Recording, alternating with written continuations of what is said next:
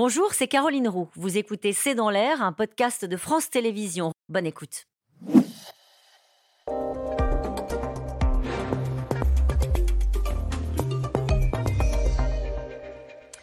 Bonsoir à toutes et à tous. C'est dans l'air l'invité. Je reçois aujourd'hui euh, Cyril Dion. Bonsoir. Bonsoir. Euh, vous êtes réalisateur, militant écologiste et vous signez une série de trois documentaires qui seront diffusés euh, sur Arte le 15 novembre. Trois documentaires qui proposent d'étudier au fait les bouleversements auxquels nous sommes confrontés, bouleversements climatiques. Trois thèmes résister, s'adapter et régénérer. On va commencer par résister puisque c'est dans l'actualité. C'était même aujourd'hui la une du journal Le Figaro qui s'appuie sur une note des renseignements territoriaux qui atteste de l'augmentation de raids, d'opérations commando, d'activistes, écrit le journal, qui sont passés à ce que les services euh, appellent l'éco-sabotage.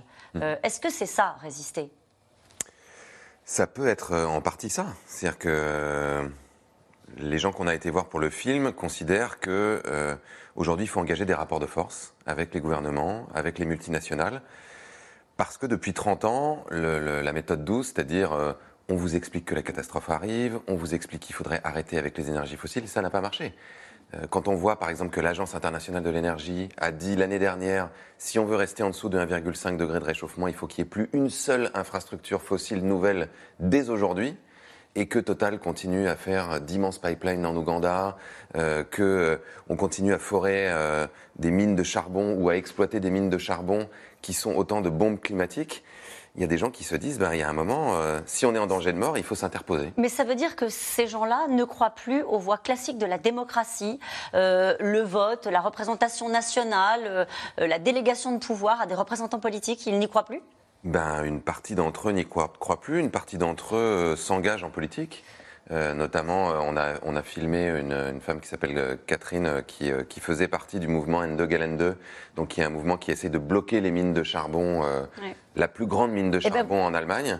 Et ben, elle, aujourd'hui, elle s'est engagée, elle est devenue députée européenne. On, va le voir, cet extrait, c'est intéressant. Effectivement, c'est mm. une mobilisation assez inédite et ça se passe en Allemagne. On regarde. Ce jour-là, 10 000 activistes venus de toute l'Europe ont réussi à bloquer toute une journée la mine à ciel ouvert de Garzweiler, l'une des plus polluantes du continent, et à déstabiliser les actionnaires. C'est la plus grande action de désobéissance pour la justice climatique que l'on ait jamais vue à ce jour en Europe. Cyril Dion, quelle est la limite que vous fixez à ces, violences-là? Est-ce qu'il y a une limite? Euh, On a vu par ce qui s'est passé, par exemple, récemment sur le, périph, où des, automobilistes s'énervent, ça peut déraper, ça peut tourner en accident. Le Figaro raconte ce matin ce qui s'est passé, euh, ça peut faire rire certains. 400 motards égarés dans une course de moto ce week-end parce que les, militants écolos avaient, changé les panneaux signalétiques, sauf qu'il bah, y en a qui se sont perdus, qui se sont retrouvés en hypothermie. Quelle est la limite qu'on fixe? Bah, La limite que fixent la plupart des activistes qui font ce type d'action, qui ne sont pas des actions violentes pour la plupart. C'est-à-dire que la violence, c'est envers des personnes. Là, on parle de dégradation matérielle. C'est-à-dire on parle de bloquer une mine, on parle de saboter éventuellement un pipeline. Là, on parle de changer des panneaux de signalisation. Il y en a qui dégonflent des pneus. Euh, c'est de jamais s'attaquer aux personnes. Ce qui, ce qui était, par exemple, euh, le cas des suffragettes euh, pendant, pendant la Première Guerre mondiale, où il y avait beaucoup d'actions de désobéissance civile, il y avait même beaucoup d'actions de dégradation matérielle, avec toujours la limite de on s'attaque jamais aux personnes, évidemment. Mmh. vous assumez l'idée que ce n'est maintenant qu'une question de rapport de force. C'est même le, propos de votre, de votre premier documentaire qui s'appelle Résister Non, c'est pas qu'une question de rapport de force. C'est-à-dire que le rapport de force est un des ingrédients. C'est-à-dire qu'aujourd'hui, évidemment qu'on a besoin de la démocratie.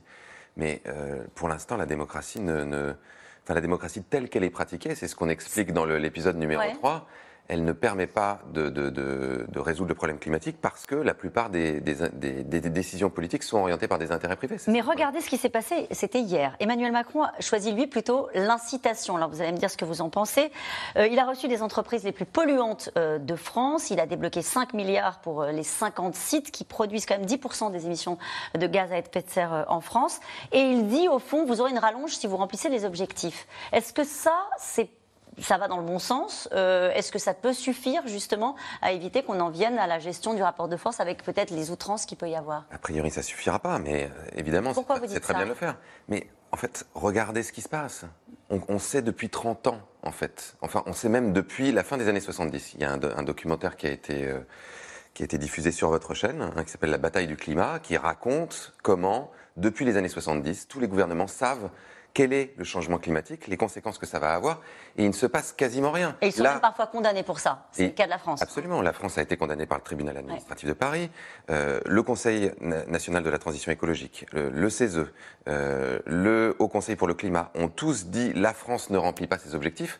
Et pourtant, on entend toujours le président de la République faire des grands discours. Mais pour le moment, le compte n'y est pas. Les, les émissions continuent à augmenter. Avec des records de chaleur, encore une fois, dans, cette, euh, euh, dans, ces dernières semaines euh, en France et en Europe. Comment éviter que cette résistance que vous défendez avec conviction ne se fasse pas contre ceux qui roulent encore à moto, qui roulent encore en voiture, que l'urgence à agir ne se transforme pas, d'une certaine manière, en brutalité et en fracture entre deux types de populations? Comment est-ce que vous l'appréhendez, ça Mais la meilleure façon d'y arriver, c'est la conversation que j'ai eue avec Emmanuel Macron quand je lui ai proposé la Convention citoyenne pour le climat. Je lui ai dit, malheureusement, je pense que les décisions qu'il faudrait prendre pour permettre à la France de tenir ses objectifs climatiques, vous ne les prendrez pas. Parce que vous considérez qu'elles sont impopulaires, parce qu'elles vont à l'encontre d'un certain nombre d'intérêts économiques et que vous considérez que ça va en- entacher la, enfin, en gros, ralentir la compétitivité euh, économique parce qu'il il y a une grande porosité entre les intérêts économiques et les intérêts politiques. Donc je pense que la seule solution, c'est de remettre le sujet à la population française et de faire en sorte qu'une assemblée de citoyens tirés au sort délibère, fasse des propositions et que ces propositions soient ensuite soumises au référendum. Et je lui ai dit, si vous ne faites pas ça, si vous n'allez pas jusqu'au bout de ce processus ou si vous ne tenez pas votre parole au bout, les actions de sabotage, les actions de désobéissance civile vont augmenter. Je lui ai dit ça en 2019. On y est aujourd'hui. Et c'est évident. C'est-à-dire que la défiance envers le, le- le- le pouvoir politique est telle parce que les, les paroles n'ont pas été tenues, parce que les objectifs ne sont pas, euh, ne sont pas tenus non plus. Je, je cherche juste comment, euh, quelle est la réponse que vous apportez à la nécessité d'embarquer tout le monde. On a tous ceux de qui plus se de disent, démocratie. Tous ceux qui se disent, euh, je peux pas moi euh, ne plus aller dans le centre-ville parce que ce sont des zones à faible émission euh, en gaz à effet de serre. Je ne peux pas parce que j'ai pas les moyens.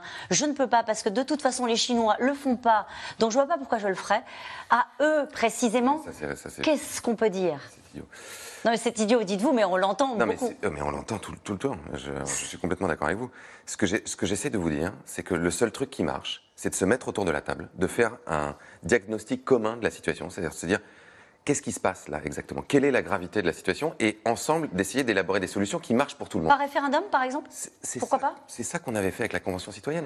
Ils ont fait des propositions qui allaient plus loin que ce que tous les gouvernements ont fait depuis 30 ans. Le but, Mais- ce qu'on avait demandé à Emmanuel Macron, c'était de faire un référendum à la fin pour que l'ensemble des Français puissent dire oh, oui ou non. On va peut-être y venir, euh, cela dit. En tout cas, dans votre travail, vous nous donnez des espoirs et des raisons d'espérer. Et vous présentez des profils de gens qui étaient dans la machine et qui finalement en sont sortis et décident de bouger les lignes. Vous les appelez les prépareurs, ceux qui préparent la suite. Et vous avez rencontré un ancien conseiller de Barack- Barack Obama. Je voudrais qu'on l'écoute. Mais quand je réfléchis à l'avenir, aux prochaines décennies, sans parler nécessairement d'effondrement total, d'apocalypse ou de fin du monde, je pense que l'humanité survivra quand même, mais en vivant différemment. On devra s'adapter. On en sait plus sur le monde, sur ce qui fonctionne et ce qui est vraiment important, que ceux qui ont créé le système et les lois qui nous régissent. Qu'est-ce que vous retenez de cette rencontre avec lui? C'était très frappant parce qu'il nous disait Moi, j'ai été conseiller de Barack Obama, c'est aussi un patron de la Silicon Valley, hein, il est multimillionnaire. Et qui dit J'ai j'ai fréquenté vraiment l'élite économique et l'élite politique. Et ce que je peux dire de l'intérieur, c'est que on sait ce qui se passe, on sait ce qu'il faudrait faire pour résoudre le problème, mais on ne le fera pas. C'est-à-dire, Il je vois ça, on le fera pas. Ouais, il dit je- Tel que je vois marcher le système économique et le système politique aujourd'hui, je suis sûr qu'on ne le fera pas, donc je me prépare.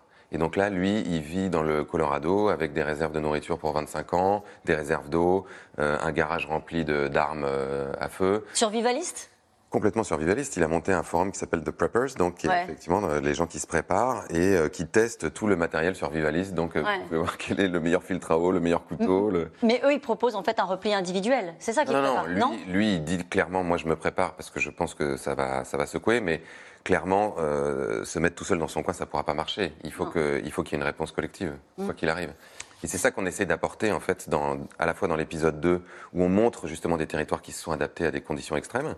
Le Cap qui a failli arriver au moment où il n'y avait plus d'eau au robinet, euh, Cuba qui a failli euh, avoir un effondrement alimentaire. Et puis dans le dernier volet, on montre justement cette, cette, cette régénération, c'est-à-dire comment on invente une société différente. Et ce dont on parlait sur la démocratie, Ouais. on le montre en C'est Irlande. aussi ça. Est-ce que vous croyez dans la technologie? Est-ce que vous croyez que ce qui viendra au secours de la planète, c'est la technologie? Ou est-ce que c'est juste s'adapter, euh, vivre autrement ou moins consommer? Est-ce que vous croyez on, voilà, on a la science d'une certaine manière pour venir au secours de la planète ou pas Alors déjà, la science et la technologie, c'est deux choses différentes. Euh, je crois profondément en la science. Je pense qu'on a besoin de comprendre comment les écosystèmes fonctionnent et qu'on a besoin d'inventer des nouvelles façons de produire de l'énergie, euh, des, nouveaux bâtiments. En revanche, ce qui est sûr, c'est que la technologie ne nous sauvera pas toute seule. On a besoin d'un peu de technologie, mais on a surtout besoin d'aller vers plus de sobriété, consommer moins d'énergie, moins de matière. Ça, c'est un mot qu'on on s'est tous approprié. La sobriété, c'est déjà un peu en avant, non? Bah, hein Parfois, des circonstances extrêmes nous amènent euh, à nous rendre compte Merci de la réalité. en tout cas d'avoir été mon invité. Je rappelle trois documentaires qui seront diffusés euh, sur Arte à partir du 15 novembre. Merci beaucoup Cyril Dion. On va, vous pouvez peut-être rester, on va en tout cas parler d'un pays gros pollueur, hein, les États-Unis, puisque les États-Unis ont, ont voté avec une résistance, notamment des démocrates. À tout de suite avec les experts de C'est dans l'air. C'était C'est dans l'air, un podcast de France Télévisions. Alors s'il vous a plu, n'hésitez pas à vous abonner. Vous pouvez également retrouver les replays de C'est dans l'air en vidéo sur France.tv.